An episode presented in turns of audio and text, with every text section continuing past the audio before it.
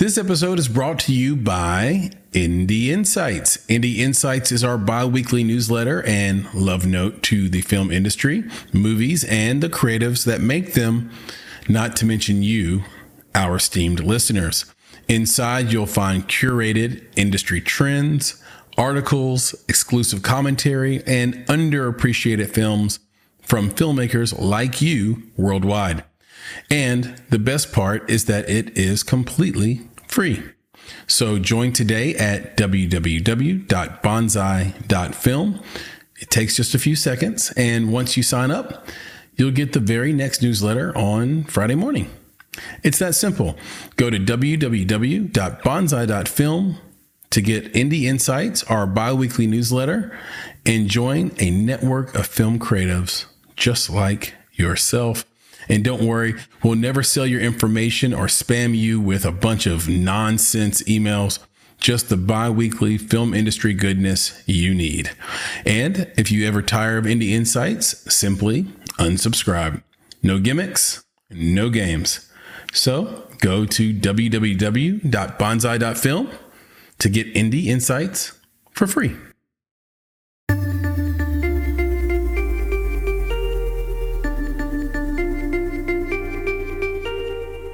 Listening to Make It, a podcast by Bonsai Creative that helps creatives in film get where they're going faster by sharing the advice, knowledge, and insights of professional creatives across the film industry. I'm your host, Chris Barkley.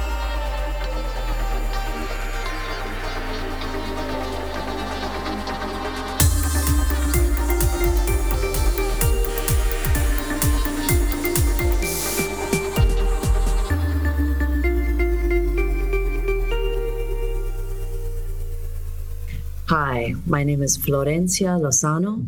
I'm an actor and a writer. Uh, you may know me from One Life to Live uh, and or Narcos. And uh, I am currently uh, rehearsing a play in New York City for a company called Clubbed Thumb. It's part of their Summer Works uh, New Play Festival. And the play is called Spindle, Shuttle, Needle by Gabby Reisman. And um, I also have a Netflix series coming out this summer called Keep Breathing. Florencia Lozano, welcome to the Make It podcast. thank you so much. Thanks for having me. Well, thank you. And I'll tell you what, um, you you're so humble. You've done so so much, and that was uh, you know a, a true challenge to keep that so tight and truncated in the beginning. And the audience is going to know what I'm talking about here in a second because I want to give them a deeper sense of what your career has been like uh, over time. And I'm going to read from a bio. And like I always say, this is the internet. So if you hear anything that's wrong or needs to be amended, just let me know. Okay. All right. Florencia Lozano is an American actress that starred as, is it Tia Delgado? Uh, Taya Delgado on the daytime series One Life to Live. Her latest feature film is Life After You, in which she stars and co wrote and is available now for rent or purchase on Apple TV. Additional credits include Keep Breathing, which she just mentioned, coming soon on Netflix. Other credits include Narcos, The Baker and the Beauty, Gossip Girl, Blue Bloods, Ugly Betty, Law and Order SVU, and CI. The Mysteries of Laura, Madam Secretary, Kevin Can Wait, The Blacklist, and The Enemy Within. Her films include Amy Makes Three, Faraway Eyes, The Ministers, Perfect Stranger, which had a $24 million gross, by the way. Veronica Decides to Die. She's also a playwright. She does it all, folks. Her theater credits include Rinse, Repeat, Devil of Choice, She Would Stand Like This, mm-hmm. Winners, Red Dog Howls, Lady Macduff, Placebo, Privilege, Last Easter, Where's My Money, mm-hmm. and Dirty Story. Florencia is a member of the Labyrinth Theater Company and Labs literary manager. Her play Underneath My Bed was produced at the Rattlestick Playwrights Theater and won the Hispanic Organization of Latino Actors Best New Play Award in 2010. Her play Busted was produced by Rising Phoenix at Cino Nights, and her new play Papilucho is currently in development. Florencia was born in Princeton, New Jersey, to Eduardo, an architect, and Elizabeth, a Spanish teacher from Argentina. She grew up in Newton Center, Massachusetts, and transferred out of Cornell University to receive her Bachelor of Arts from Brown University, very studious, before moving to New York City to earn her Master of Fine Arts degree at New York University, University's graduate acting program at the Tisch School of the Arts. Florencia, how was that? Oh, I loved uh, NYU grad. Uh, in fact, you know, you you had given me some um, some things to think about for this interview, and I kept thinking about my teachers there. I kept thinking about um, Bev Weidman, who was our um, voice teacher, and she was instrumental in in really uh, teaching us, making us aware of the importance of breath as an actor. Mm-hmm. Uh, um, and as as a person, you know, oftentimes the lessons I've learned, and I've heard this from other artists in general, the lessons you learn in your craft are the ones that you need to learn in life. And um, and I think a lot of people have the experience of holding their breath.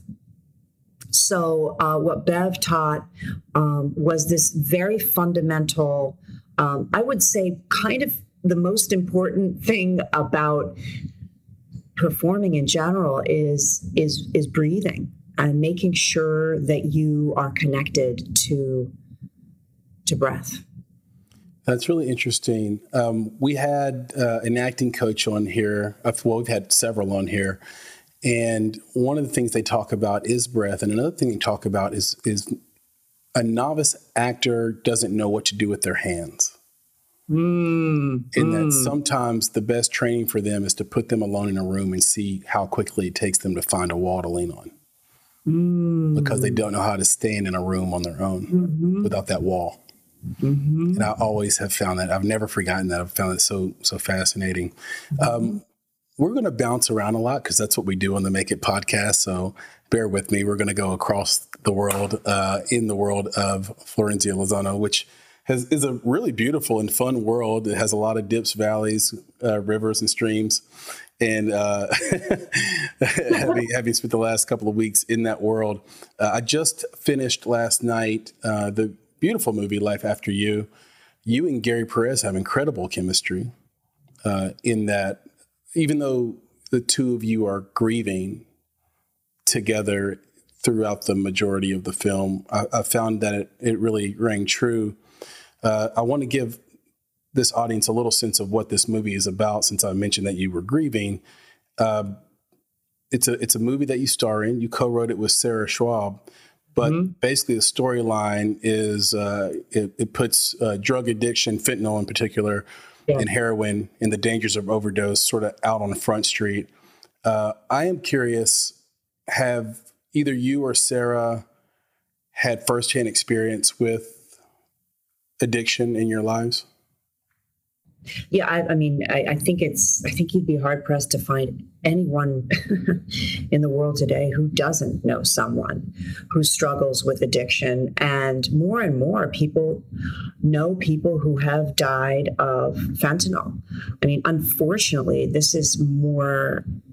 Um, more of an epidemic than it was when we um, when Charlene Giannetti um, approached me about this story. Um, but yes, Sarah T. Schwab, who co-wrote it with me and is a director and is the director of Life After You, um, I know she has had um, very close people who she's lost to addiction, and uh, as have I. As have I. Um, and I do think that's the norm these days, unfortunately. Yeah. yeah, I think it's fascinating when we get out of our own bubble because we are, I think, as a people, we're naturally myopic. And oh, a lot of times when you get into these silly debates online with people or when you're going to lunch with family or friends. Often what happens is we talk about an issue from our own experience. Yeah.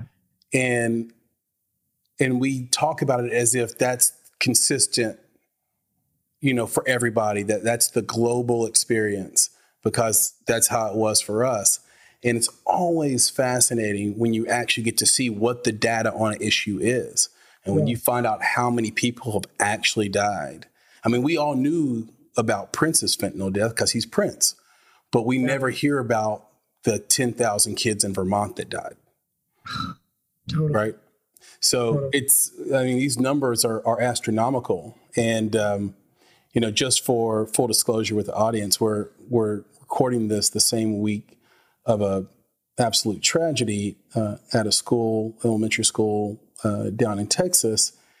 And you, you hear a lot of the gun uh, violence numbers. And one of the things that I thought was most illuminating that I wasn't aware of is the majority of those gun violence numbers are suicides. And so we have a suicide issue. Yes. And we have a fentanyl issue. Yes. And I think what would happen, Florencia, if those are, are, are if those are symptoms yes. of a bigger disease or yeah. of some disease, which is maybe purposelessness, yes. a feeling of hopelessness, feeling of yes. shame at scale because of social media. Yes. Um, do you have any thoughts on on that? Well, I'm really I'm really glad that you are actually bringing uh, bringing up the intersection between all of these epidemics. Absolutely. I mean, I've I've had two friends um, who've had um, nephews kill themselves. In, you know, wow. 18 year old boys, and it's just I mean that kind of. It, that it's all the loss of a child is I, I think um, probably there's few things worse than that, right? We're not supposed to die before our children die. That is an unnatural occurrence, and um, uh, it is something that no one should ever have to go through. Um, and as you said, I mean, I, I can't even, I feel paralyzed with grief and anger. And I don't, I know about the shootings this past week. And I, I know that that's not useful. And I'm, I'm listening to like, um, I found Phil Murphy to be very, um, very inspirational because he was like, no, this is not the time to surrender to despair because it does feel overwhelming the yeah. fact that it just keeps happening but uh, as with the fentanyl epidemic which is also continually happening. Um, as with um, you know what our kids in particular are going through not that it's just young people but you know our job as adults is to care for the next generation to nurture them to to support them. And um, and that's a big umbrella issue that that this society needs to get better at. Um, you mentioned despair. Um, I think also in social media. I think isolation. Yeah. You know, the opposite of addiction is connection. Right. The opposite of isolation is community. You know, how can we reach out and connect and listen. And, you also said um, purposelessness. I think that's really important too. You know, it's it's it's vital to know why you're here, or to at least have some um, some hope that there is a purpose that you serve on this planet. Right. And you know, for me, storytelling has been such a useful venue um, Absolutely, absolutely. That's so it's so true, and I am I am interested in and fascinated by how things are interconnected. My father worked his entire career in mental health, and wow. I stood by uh, and grew up and watched those funds get cut over and over and over again until uh, that facility was one tenth the size of it uh, of what it used to be, I guess, when I was younger. Then you have the uh, the ban on um, clips. I think being uh, unregulated now. So just those two things happening alone right. could explain a lot of this. Which is okay if I'm if I'm mentally ill mm-hmm. in the 80s, I used to be able to stay at that mental hospital for mm-hmm. a very long time 10 years if I needed, 20 years. Uh, I like I said, my dad did that, and I grew up basically in a mental hospital because I was at my dad's job a lot. And wow. you got to know some of these patients; they lived there. And when that funding gets cut, basically they come in, uh, they get whatever treatment they can get, they get put back out. They're oftentimes um, homeless, or they're staying with some family member who regrets having them there. Yes, and they're very stressed out about it. Oh, then God, yeah. the way the gun laws work at the same time, it's just a cocktail. And then yes. you even reach back to the crack 80s mm-hmm. and you think about all the children that were born in the inner cities when the mm-hmm. streets are being intentionally flooded with, with crack cocaine and illicit drugs. Yes. Those kids had children in the late 90s and early 2000s that are now 18, 19 today and those parents never got the help they needed. So a lot of times you hear about uh, these shooters and these people who do these heinous things, but they oftentimes were abused, neglected. Parents yes. were addicted to drugs, yes. absentee fathers, mothers. And so it's never, it's it's almost never the Menendez brothers, right?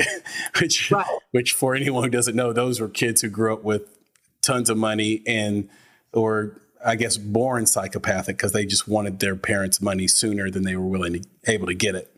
Um, but and, but uh, at the same time, who knows how they were treated inside their house? I mean, money right. doesn't fix that.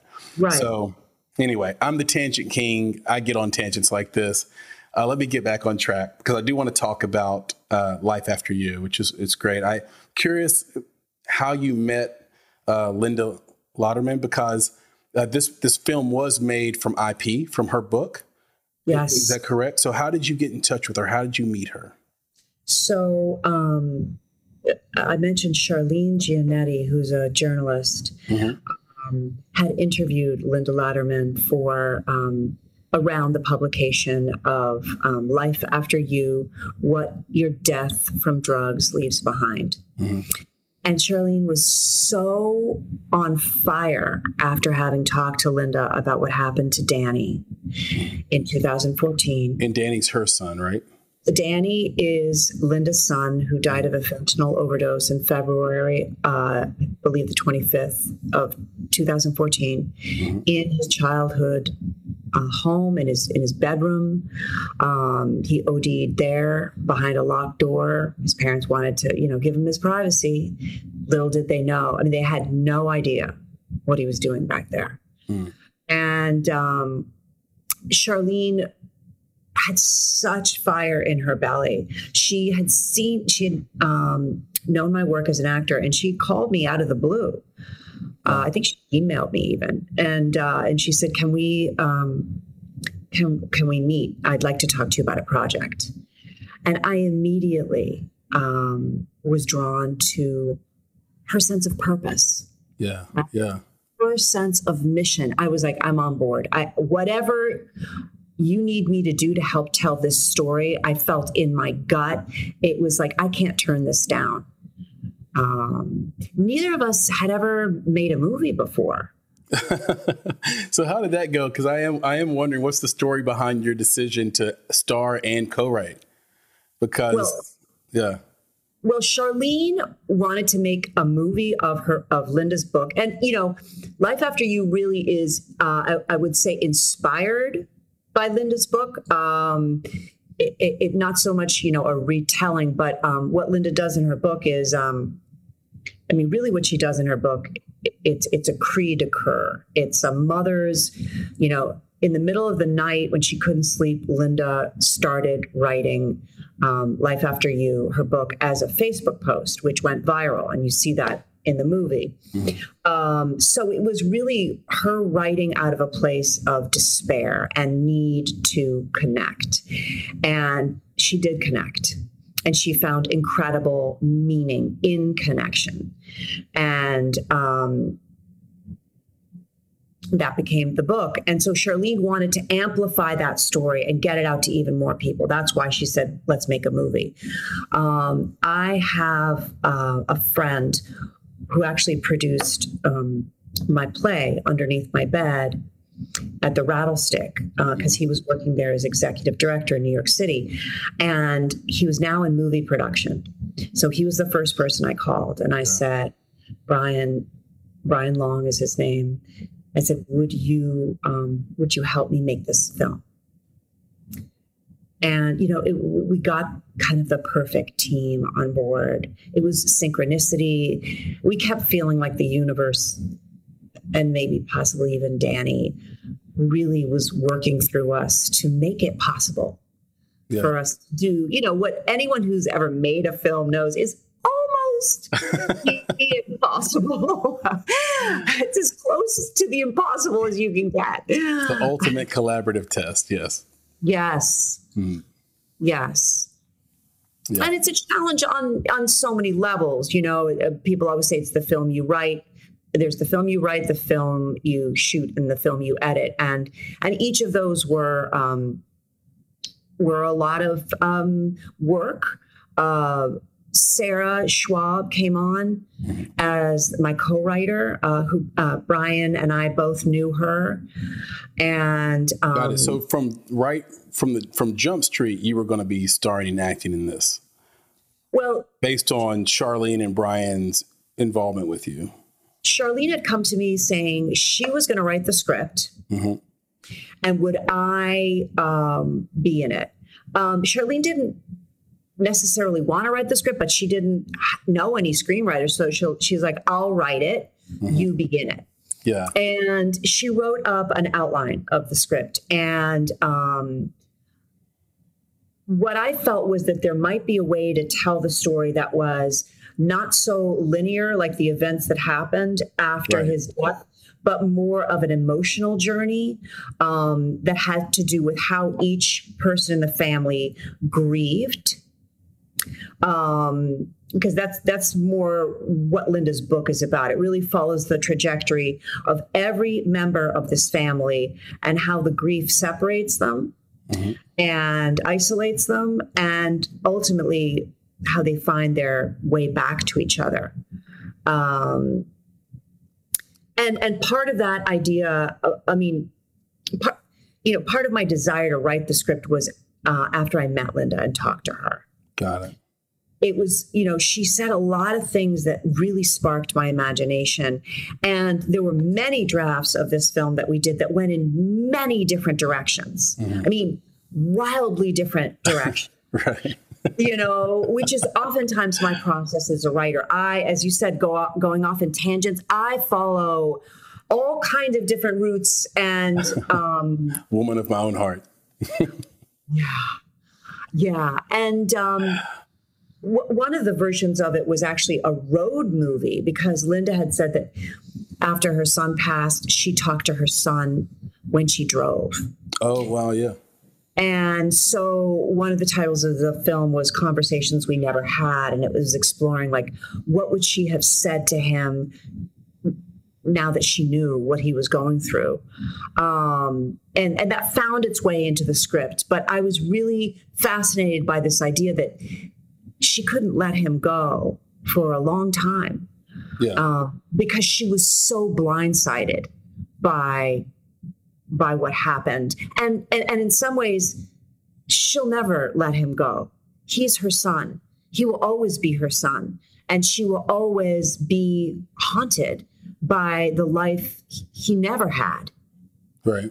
You yeah. know? And and that whole talking to him in the car, that's a type of grief. Uh, when my mom passed in 2007, um, there were lots of different. That's when I really learned about grief. That the real learning, not the stuff I got in the books I'd read about grief, but really seeing how people behave, how we measure each other by how much someone cries or doesn't which is completely unfair, or when they cry, or what makes them cry.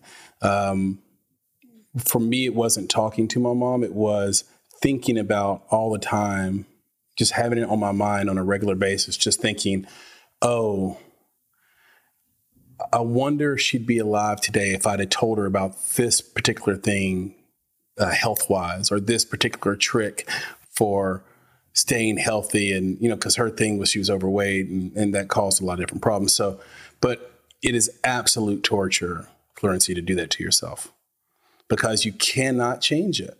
And so you just rack your brain with all the things you you should have been smarter, you should have been more well read, you should have had better solutions, you should have been more supportive.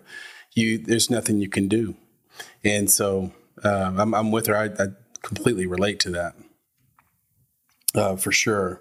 Um, everybody, go watch this movie. It's on Apple TV.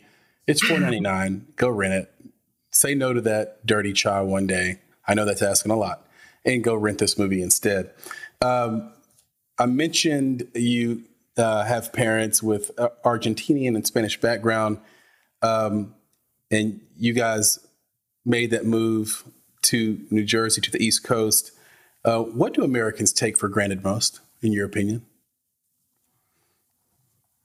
Well, first of all, that they're the only ones called Americans. uh, uh well put. um, oh gosh. You know, I think we're we're really realizing now what we have taken for granted. We always thought, oh, this country has institutions that will safeguard our liberty mm-hmm. that will that will keep our our democracy is a given. We have a democracy we don't need to safeguard it. We don't need to on a daily basis work towards keeping it. Um, it could go away at any time um, piece by piece or all at once you know? Um, and I think we've really been facing the reality of that in the past several years. Yes. Um, I mean, not that she's perfect, by the way, but I, I like to say we're living in Randian times because all the things that were in that book, like I said, it's not a perfect book, but all the things that uh, were outlined in Atlas Shrugged literally are happening step by step. And it's like, ah, this book's becoming prophetic Mm-hmm. Um, and I'm sure I'm going to alienate a bunch of people by bringing that up in the first place. But and there are other books that are much better than it, much better prose. But I'm just yeah. saying it, it had some predictive qualities to it, and I think it's because she lived through the Bolshevik era where she had right. freedom and liberty prior to that, and then it was all taken away, and then she escaped to America. Yeah, yeah, yeah. I mean, you know, you had mentioned earlier about um, greed. Um, I think I think greed is is. Um, I mean, you know, these political conversations they really sit on the bedrock of uh, sort of philosophical conversations about who are we as humans? What is yeah. the human condition? What what is our nature? Mm-hmm. Um, and society, as I understand it, is meant to cultivate the best in us. Mm-hmm. And it's always a struggle, right? On a personal level and on a societal level. And um, and I, I wonder, I don't know the answer, but I wonder if greed is really linked to our struggle with our personal ego, right? Mm-hmm. And our, our our desire to to you know, I know that when I feel small, I have fantasies about my personal power. Yeah, you know, everyone will will everyone will see me. Everyone will know I was right, and it comes from a place of feeling worthless and um, defeated and undervalued. And that's what we do, or that's what I do. And I think I'm not alone as a human being in um, in fantasizing a world in which I call the shots. And so it's a deep uh, uh, personal and societal and systemic problem how to get at the root of how can we surrender our egos how can we love each other? You know, how can we create um, love? Uh, and I and you know I know that that's it may sound sort of hippy dippy, but I I kind of feel like it is it is it is if if I had to say one word, it would be it would be love, you know, mm-hmm. uh, whether people call that God or whatever that word is, but that impulse of um, knowing that we are we are connected. We we are. Um, um, it, it, worries me a lot with with with the gun lobby, um, which feels very based in greed, but also this sort of um, archetype of this this defensive posture. Yeah. You know? This like, don't take my gun away and i i have nothing against the second amendment and i i i respect that um you know although that's open to interpretation which if the constitution really meant for each of us to be able to to bear arms you know as opposed to a militia. But apart from that i think you know it and I and I don't know that it's as simple as a binary, but I do think we, uh, in a metaphorical sense, we need to be able to to lay down our defenses, to be vulnerable to each other, and that and I don't know how to do that with so much fear. Like that's a real question I have, and I and I guess I answer it with with with with stories. It's like stories allow us to lean in and you, you use the word shame like shame is such a big part of our fear. We are afraid to yeah. be seen. We are afraid, oh my God, they're going to find out that I am I am worthless, that I am horrible, that I did this thing. And the fact is we are all imperfect. Yep. We all mess up. We all have done stupid things. And that is actually what unites us. We are, we're humans, we're imperfect. So telling stories that connect us and that make people go, oh my God, I'm not alone is um, is one possible way of trying to bring people into the fold. Thank you for that. That so uh, powerful and, and true. There's so much to dig into there. I highly recommend people looking up and purchasing the book, The Surrender Experiment. The author's first name is Michael. I can't remember his last name. I'll have uh, producer Elise put that in the show notes and uh, make that available to everybody listening. But it's a really good read. It's fast. It's important, and it will change your perspective uh, on a Alan Watts kind of level. So um, mm. yeah, definitely enjoy that. And uh, I agree with you too about the Second Amendment. I think that there's no way we are being fair to the founding fathers because they could not of the country because they could not have known that we would have AR-15s. Uh, that makes all the difference in the world. The difference between being able to have a gun that can be used to defend yourself versus a gun that is sort of a, a can mow people down in seconds is a totally different thing. They would have written that differently. I, I, personally, I just believe they would have written that differently if sort of weapons of mass death were able to be in the hands of of each person. Now, the flip side of that is, and I, have heard this from, from some really smart people, is that one of the reasons there will never be a land war in the United States is because we are the only country where uh, the majority of the citizenry is armed. So when you come on to our shores to, to fight uh, Americans, you would fight our army and the people in the streets. It would be it would be a, a slaughter Right. So there'll never be a foreign ship come to our shores as long as our citizenry is armed. So there's this mm-hmm. give and take in this tug of war, but I still right. contend there's a disease behind all of it that we're yeah. not addressing because the disease makes too much money.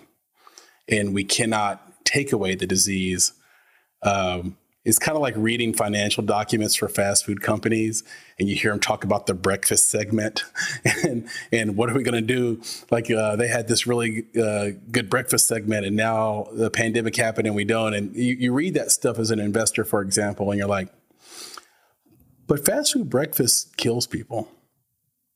It's really bad food. It's barely food. It's like ultra processed right and uh, like mcdonald's and chick-fil-a um, I used to always joke they sprinkle crack on their food. That's why the lines are around the block. But the yeah. crack is sugar. They put it actually in their chicken. They put it in their buns. They put it. They find a way to put sugar in almost wow. every item they sell. And wow. we're very addicted to sugar because yes. because genetically, um, and this is not a health podcast, but genetically, uh, we sugar was so scarce. So when our bodies taste it, it's like, wow, mm. I want more of that because I'm not going to get much glucose, which translates into energy, right? So, so we look at that as investors and say, okay, they have like the new breakfast tacos. Look at that; it has a thousand calories in it. That's going to sell like hotcakes. Has a ton of sugar. Boom, perfect. Let's invest in that. It makes us all a bunch of money without looking at the level above that says, yeah, but they're kind of selling poison you know, so that's that I believe is the disease is whether it be social media, fast food, whatever you name it. I think the things that hurt us, we know they hurt us. We rec- we do. We're smarter than that. We we're not the, the dumb citizens I think our politicians think we are. We're smart. We know what's going on. We just can't help ourselves. And those things that hurt us make us feel good and they also make a, a ton of money. And so how do we solve it? That's that's really uh, the yeah. question. Um, Yes. Have you ever taken a trip back to Argentina with your entire family to visit your parents' hometown? Yeah, yeah, I have. Um, actually, I've never been there with my dad. That's interesting. Oh, my man. Parent, you know, I've never been there with my dad. Um, my parents are from two different cities in Argentina. My mom is from Rosario. Mm-hmm. My dad is from Cordoba and uh, my mom's family is all still there, but my father's isn't. Uh, my dad has some relatives in the north, in uh, Salta, Tucumán, but um, and so I've visited his his relatives, but I've never been there with him. That's interesting. Your dad has incredible, intense eyes, by the way. Uh, he's like I looked at a picture of him. He stares right through your soul, even through uh, the photograph. Really yes. So, so if we go to Argentina, what's one thing we need to do? Have un asado criollo, which is a, a barbecue. Um, they do meat there, as I'm sure most people know, um, but they um, well they start out with choripan, which is chorizo, mm-hmm. uh, and bread to start out the the whole yeah. to start out the whole barbecue. So and, fast before you go. Oh my God! Yes, and they eat every part of the of the cow. So um, you know, sweetbreads, the pancreas, the, all of the organs. Yeah. Um, they love meat there with a good red wine and bread outside with Ooh, family. Yeah. Yes. Okay, I'm convinced. Yes. Uh, producer Elise, uh, please uh, book flights for us to Argentina right after this uh, conversation ends.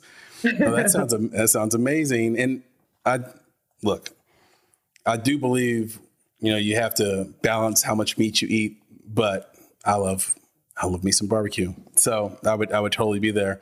I do want to dig in a little bit more in your origin story and how you got started because, you know, your mom and dad were educators and, and architects. You have a sister that's a pediatrician in public health. You have another sister that's a prosecuting attorney. Yes. How did you uh, become a creative? What was your inspiration to become the creative of the family? Mm. And what was that like from the perspective of your parents and your siblings? I I am the youngest of three, and um, I always think about the fact that um, I found space for myself on stage performing. Um, I uh, I oftentimes found it hard to compete with my older sisters. They were further along. They were, you know, we used to race. The three of us used to race down our driveway when we were kids, and um, Yeah. I invented two imaginary friends, Sammy and Fanny, who would always come in after me because I was always last. And I would console them and tell them it was okay that they were last. And, you know, because I, that was my way of um, consoling myself because I felt like I had to keep up. I had to keep up. And, um, and the stage was a place where I felt like I had the room, I had the spotlight, I had the space to um, not only not only express myself but also to feel. Um, I, I had a lot of anxiety growing up. Um, I, I developed a panic disorder and when I was a kid, and um, I didn't know what to do with my emotions that felt overwhelming. Yeah. So it was very comforting to be able to play, to put on a mask and actually reveal it's the paradox of acting is yes you're putting on you're stepping into another character's shoes but in some ways you're revealing yourself through that character Yeah. Yeah. Yeah. yeah. um, i mean that's one way of looking at it right Um, Absolutely. and I found that to be, and I could also be parts of myself that felt um, I could be, you know, as, as a girl, you know, growing up, I, I felt like I had to be nice and pretty and kind and quiet and all pleasing. And on stage, it, I could be angry, I could be ugly, I could be uh, messy, I could be, you know, um, and that was just um, kind of, it kind of saved me. I think that's really powerful because I, you know, I look at my sort of experience as a father, and I have a 21 year old who just graduated college. I have a 19 year old, and I have a 12 year old. Oh, wow. And when my oldest daughter was growing up, I would always tell her to be graceful and to be beautiful and the things you said. Because, you know, I was, you know, very conscious of the way I would be perceived, mostly in business, Right. if my children were ratchet and doing all kinds of stuff. But I look back in that and say, you know, that that probably was the wrong approach. Mm-hmm. And what I should have said is, I just want you to know when you need to be graceful Yeah. and all those things. Um, mixed company, that kind of thing. Right. But you know, when that's not the case, you know, you're not on going on a trip with with daddy somewhere for work. Be you. Do what you want to do. Do it how you want to do it. Be free and, and, and have fun. And you know, I've corrected that with with my youngest daughter, but um, Mm. but I but you saying that reminded me that I used to preach that stuff, and I don't think it was helpful. I don't think it was helpful. I think it was about me and not about her. And um, yeah, parenting doesn't come with an instruction manual, Florencio. you you don't get to you don't get to know what the right moves are in advance. Um, yeah. that that's certainly certainly the truth. Um, I'm curious.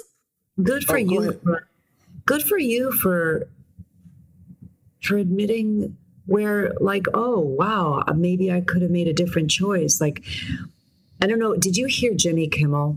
Did you hear Jimmy Kimmel's thing?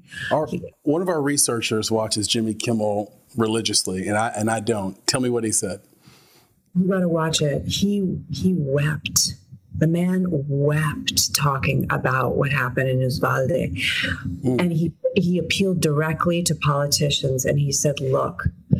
To the Republican senators who are blocking legislation, he's like, it's okay to admit you're wrong. Yes, It's okay, you know, and again, ego.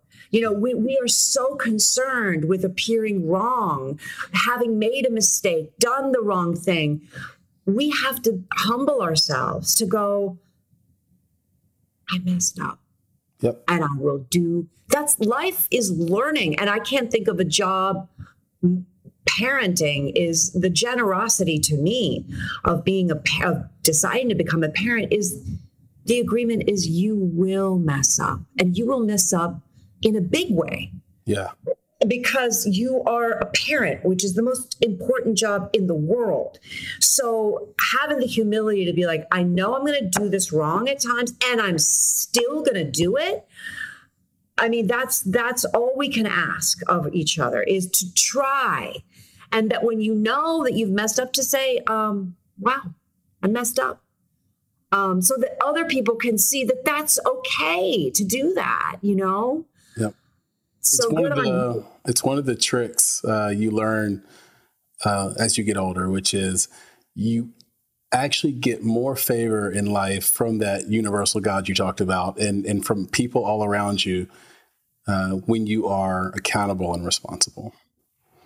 We're afraid of that because that means we took the blame. That means we're goofy. That means we're dumb. That means we're should be ashamed of ourselves. That means we're POSs or whatever. But Right. ultimately people need to know that you can do that and then once they do that they're like once you do that they realize they can trust you like oh he'll he or she will will own it Yeah. it's huge so you know any of those uh people that jimmy kimmel was speaking to if you're listening to this just own it it's okay It's okay. we're not going to kill you for it nope. I'd love to get into a little bit of tools and tactics with you uh, because there are so many aspiring or currently uh, working actors uh, listening to this conversation, listening to this podcast. And this has come up a lot. So I wanted to make sure I asked this of you. How has being a writer and a filmmaker uh, and succeeding at those things help you overcome your own fears and anxieties? Mm.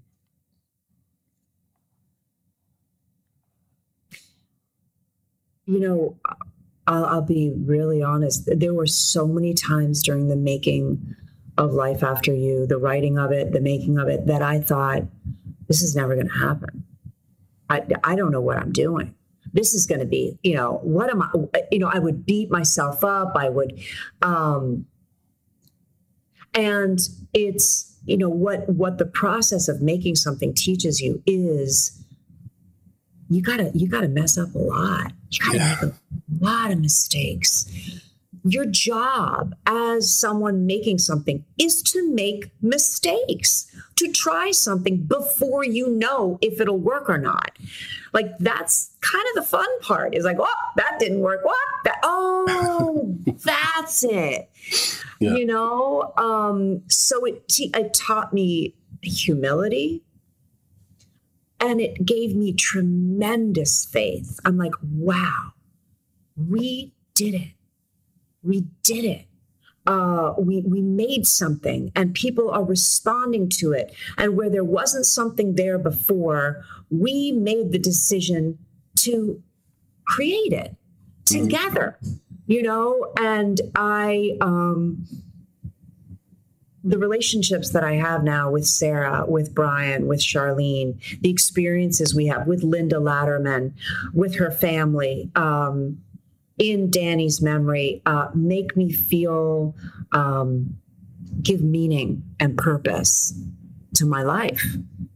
Yeah. They're the reason that I go, oh, like that's why I chose to take this path because I have something to offer, and it can it can help. Yeah. Yeah.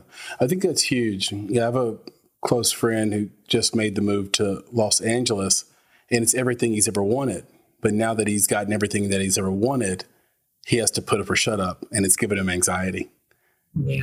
So it's kind of like this kiss of death thing that we do to ourselves, but it's all up here in our head. And we just, I think you work through it by, like you said, make those mistakes and then find what works. And then finally you, you can kind of be at ease. Uh, you cut your teeth as an actor, actress on One Life to Live, one of the greatest soaps of all time. And what people don't know is that, like, on soaps, or maybe some know, but I feel like they don't. Uh, soaps get shot every single day. You're shooting an entire script in one day. It's a full thing. It's 60 sometimes pages, sometimes up to 70 pages in one day. So why don't soap actors get more respect? um, well, I, I, want to I want to I want to say one thing too about what you just said about um, making mistakes uh, helps you to learn um,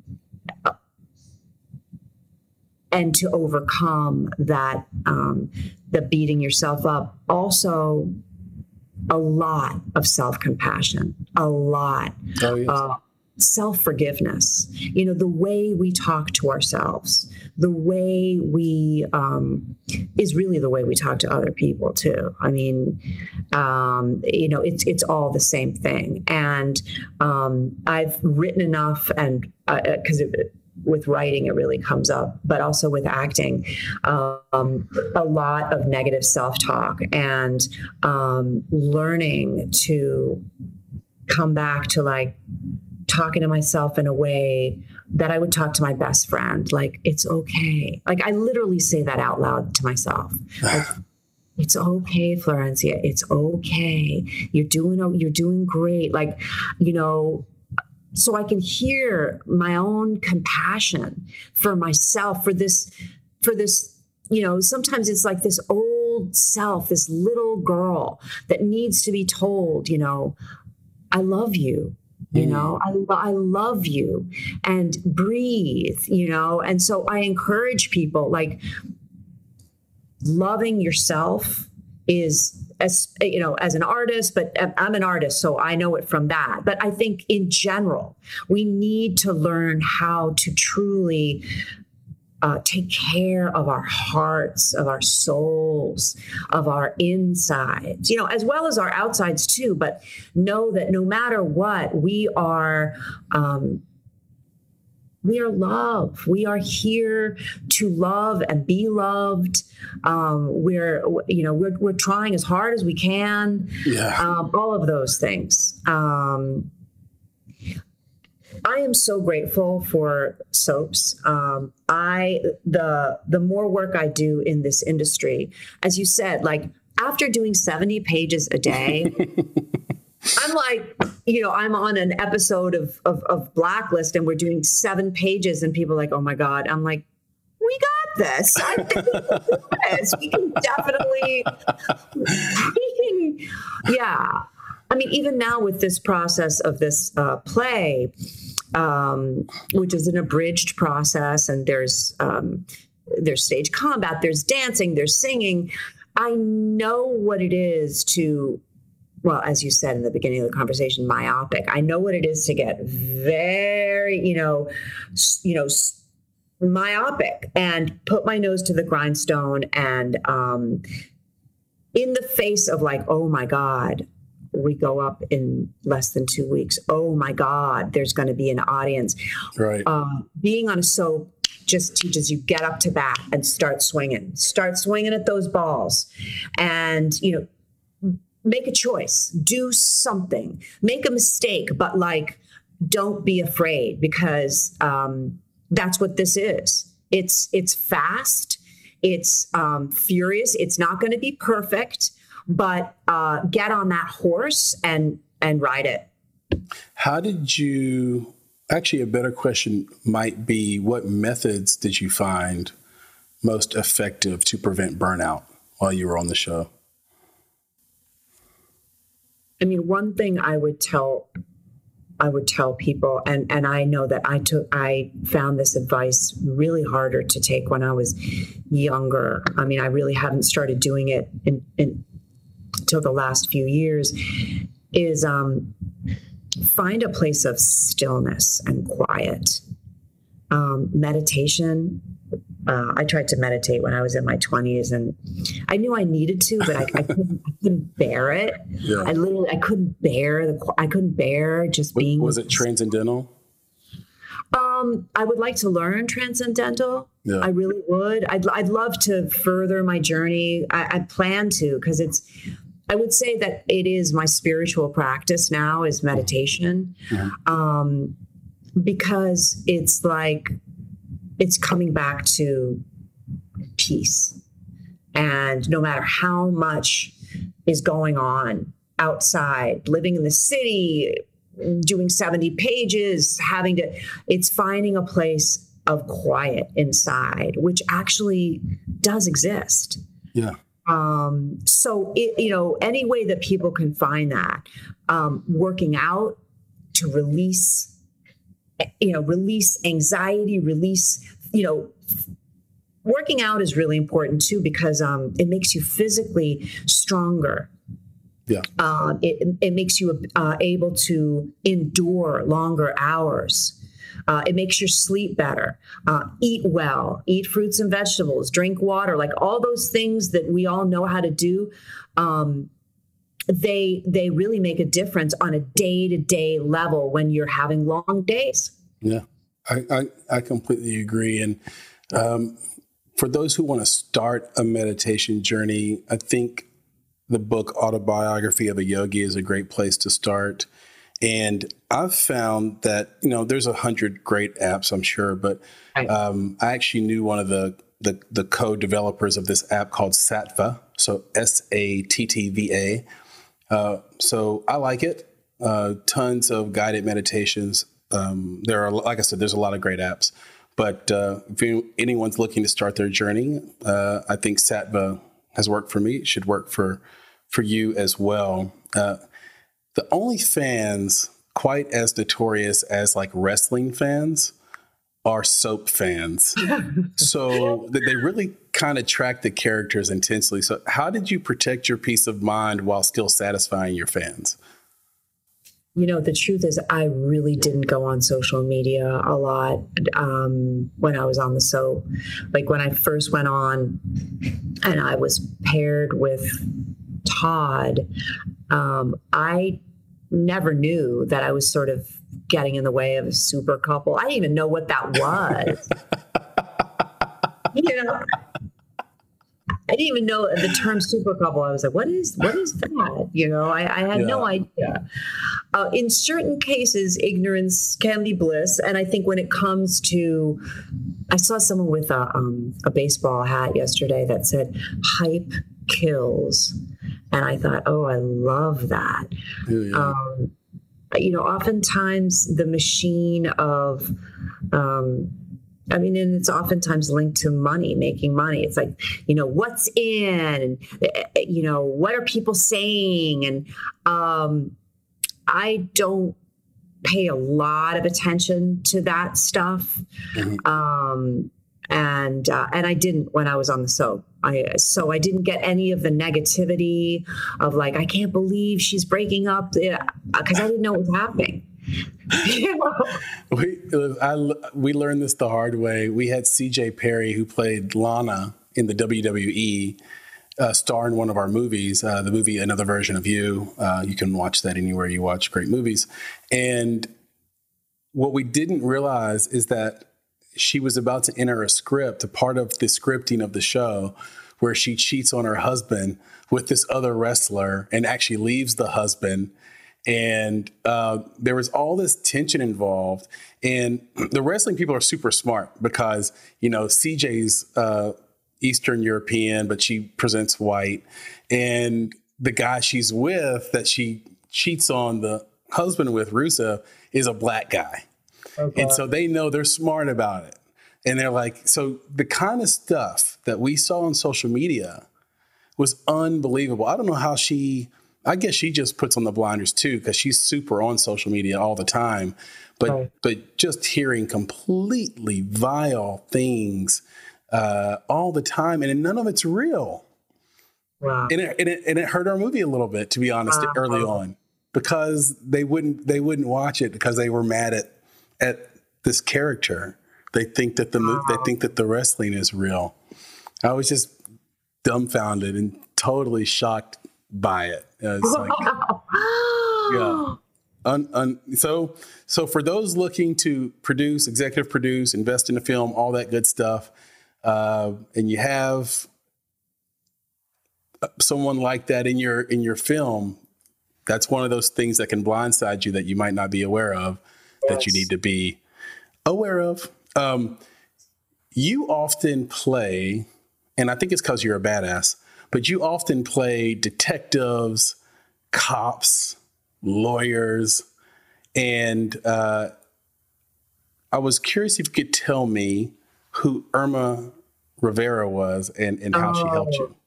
Oh, um, Irma Rivera Duffy. Oh my God.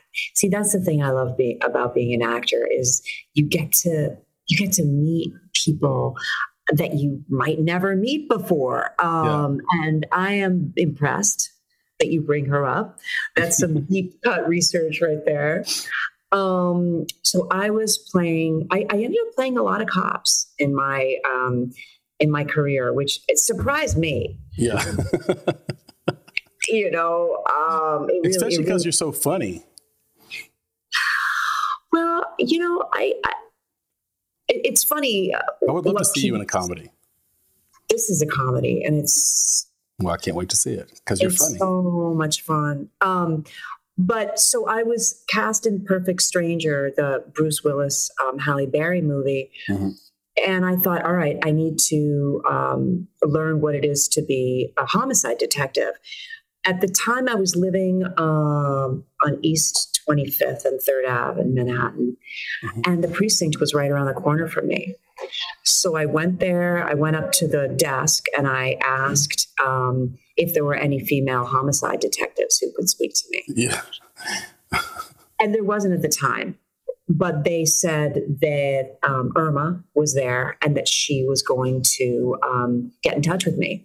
Mm-hmm. We ended up hanging out. She took me on ride alongs. Um, she uh, brought me up to the precinct and she taught me how to basically arrest someone. Wow. Um, using my voice, get down on the ground, like that overpowering voice. So much so that when we were when we were rehearsing, cops came upstairs because they thought something was going on. so, yeah. That's yeah. That's amazing. Uh, I'd love to uh, take you through a quick uh, speed round and then get you out of here if that's okay. Okay. Sure, um, sure. What are the two best pieces of advice you've received in your career and who did they come from? So I had a beloved teacher and mentor at NYU. His name was Paul Walker. Oh? And yeah. Yeah. And he told us um, don't ever forget you get to do this. Mm. And I guess that has to do with gratitude. Like, you know, when you're tired and you have you don't have a break and you're working long hours, it's like, wait, wait, wait, wait. I get to be an actor. I get to play. I love to do this. It reminds me of that. And that's really important because that's that is the reward. It's not the money, it's not the fame, it's the joy. Um totally agree. Yeah. Yeah. Um and and and the other one really would be um uh, remember to breathe. Remember, you know, check in with your breath, follow your breath. And this is in life, it's in acting. You know, when things get really intense, remember, you know, your body is taking care of you. You're inhaling, exhaling. Unless you are clenching, let go. Like that, that can quickly ground you um, to stay with your breath. Who's your favorite actor not named Florencia Lozano? oh gosh. Um, my gosh. I love Janet McTeer. Um, I saw her in a doll's house on Broadway, and I'll never forget that um, the last moments of it where she's leaving, I, f- I had this sensation. It was almost like a religious experience where I felt like the whole audience, speaking of breathing, is that we were one person. Wow. And and that is, yeah, that is what theater can do. Is like I felt such a connection, like I was holding hands or literally like part of the same breathing organism as we witnessed this, you know, imaginary moment. She brought such truth to it that it was as if we were all with her hmm. and with each other. And I, I, will never forget that moment. That's amazing. Sounds like, sounds like she transcended the actual show itself in that moment, which is yeah. so powerful. You you know, I would imagine that would be like surfing a giant wave where yes. where it's not the size of the wave you feel, it's the power behind you that you feel that's pushing you forward uh, because the water is so powerful in a way that you never felt or, or could not possibly uh, imagine. You've touched every part of this industry, so I have to know what are the biggest business and creative mistakes you see newcomers making? That that is that is a that is a good question. Um, you know, I think a lot of actors um, make the mistake when they're go when they're auditioning for a part that they're trying to be what the person what the casting is looking for mm-hmm. as opposed to knowing that the casting is looking for them yeah so you tell them who they're looking for not the other way around they don't know oftentimes till you walk in the door and you say this is who this character is because this is who I am and this is what I can bring. And they're like, and then they rewrite the character. I mean, I, I went in for Perfect Stranger and she was written, I was 20, 28 or something at the time. I don't remember how old I was, but I was still in my 20s. She was written as a 40 year old Black woman. and I thought, well, I have nothing to lose and I really like this part. So I wore boots. Mm-hmm. I wore like uh, big hiking boots and I went in and I mans and I, I just, I was like, I get to play this like badass, you know, uh, aggressive. And, and Bruce Willis was actually there at my callback, which I was really surprised at. But uh, I think I went in and sh- and owned the part. Yeah. And that's what I would say to actors. You show them what they're looking for. Don't try to be what they're looking for. That's super powerful. That is going to be so helpful to everyone listening. And, you know, this conversation has been so incredibly helpful. I love having a conversation where I come in thinking I know something and coming out of it learning so much more. And uh, this this fit the bill. Can, can you tell everyone where they can find you on social media, on the internet, where they can even see some of your work? Um, absolutely. Uh, my Instagram is all lowercase. It's my name with a um, what's that called? An underscore. underscore. Yeah. Underscore.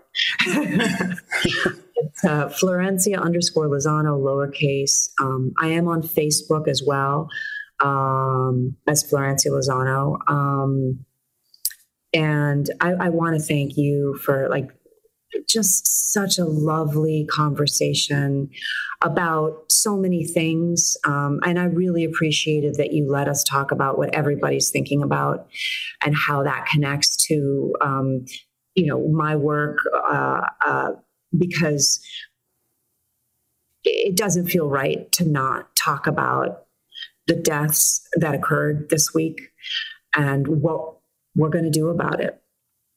Yeah, it's my pleasure. And uh, I, I, never want to try to fool this audience.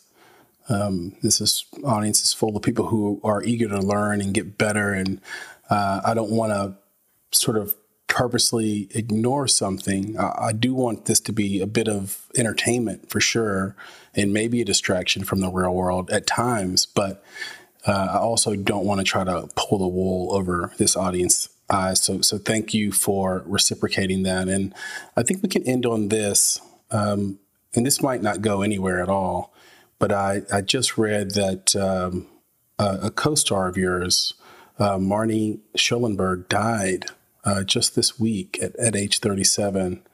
Uh, did, uh, she did you know her and are there any stories you can share about her I, I, I didn't know her and i'm so sorry to hear that. Um uh I, my heart goes out to her and her family. Um i, I did not know that.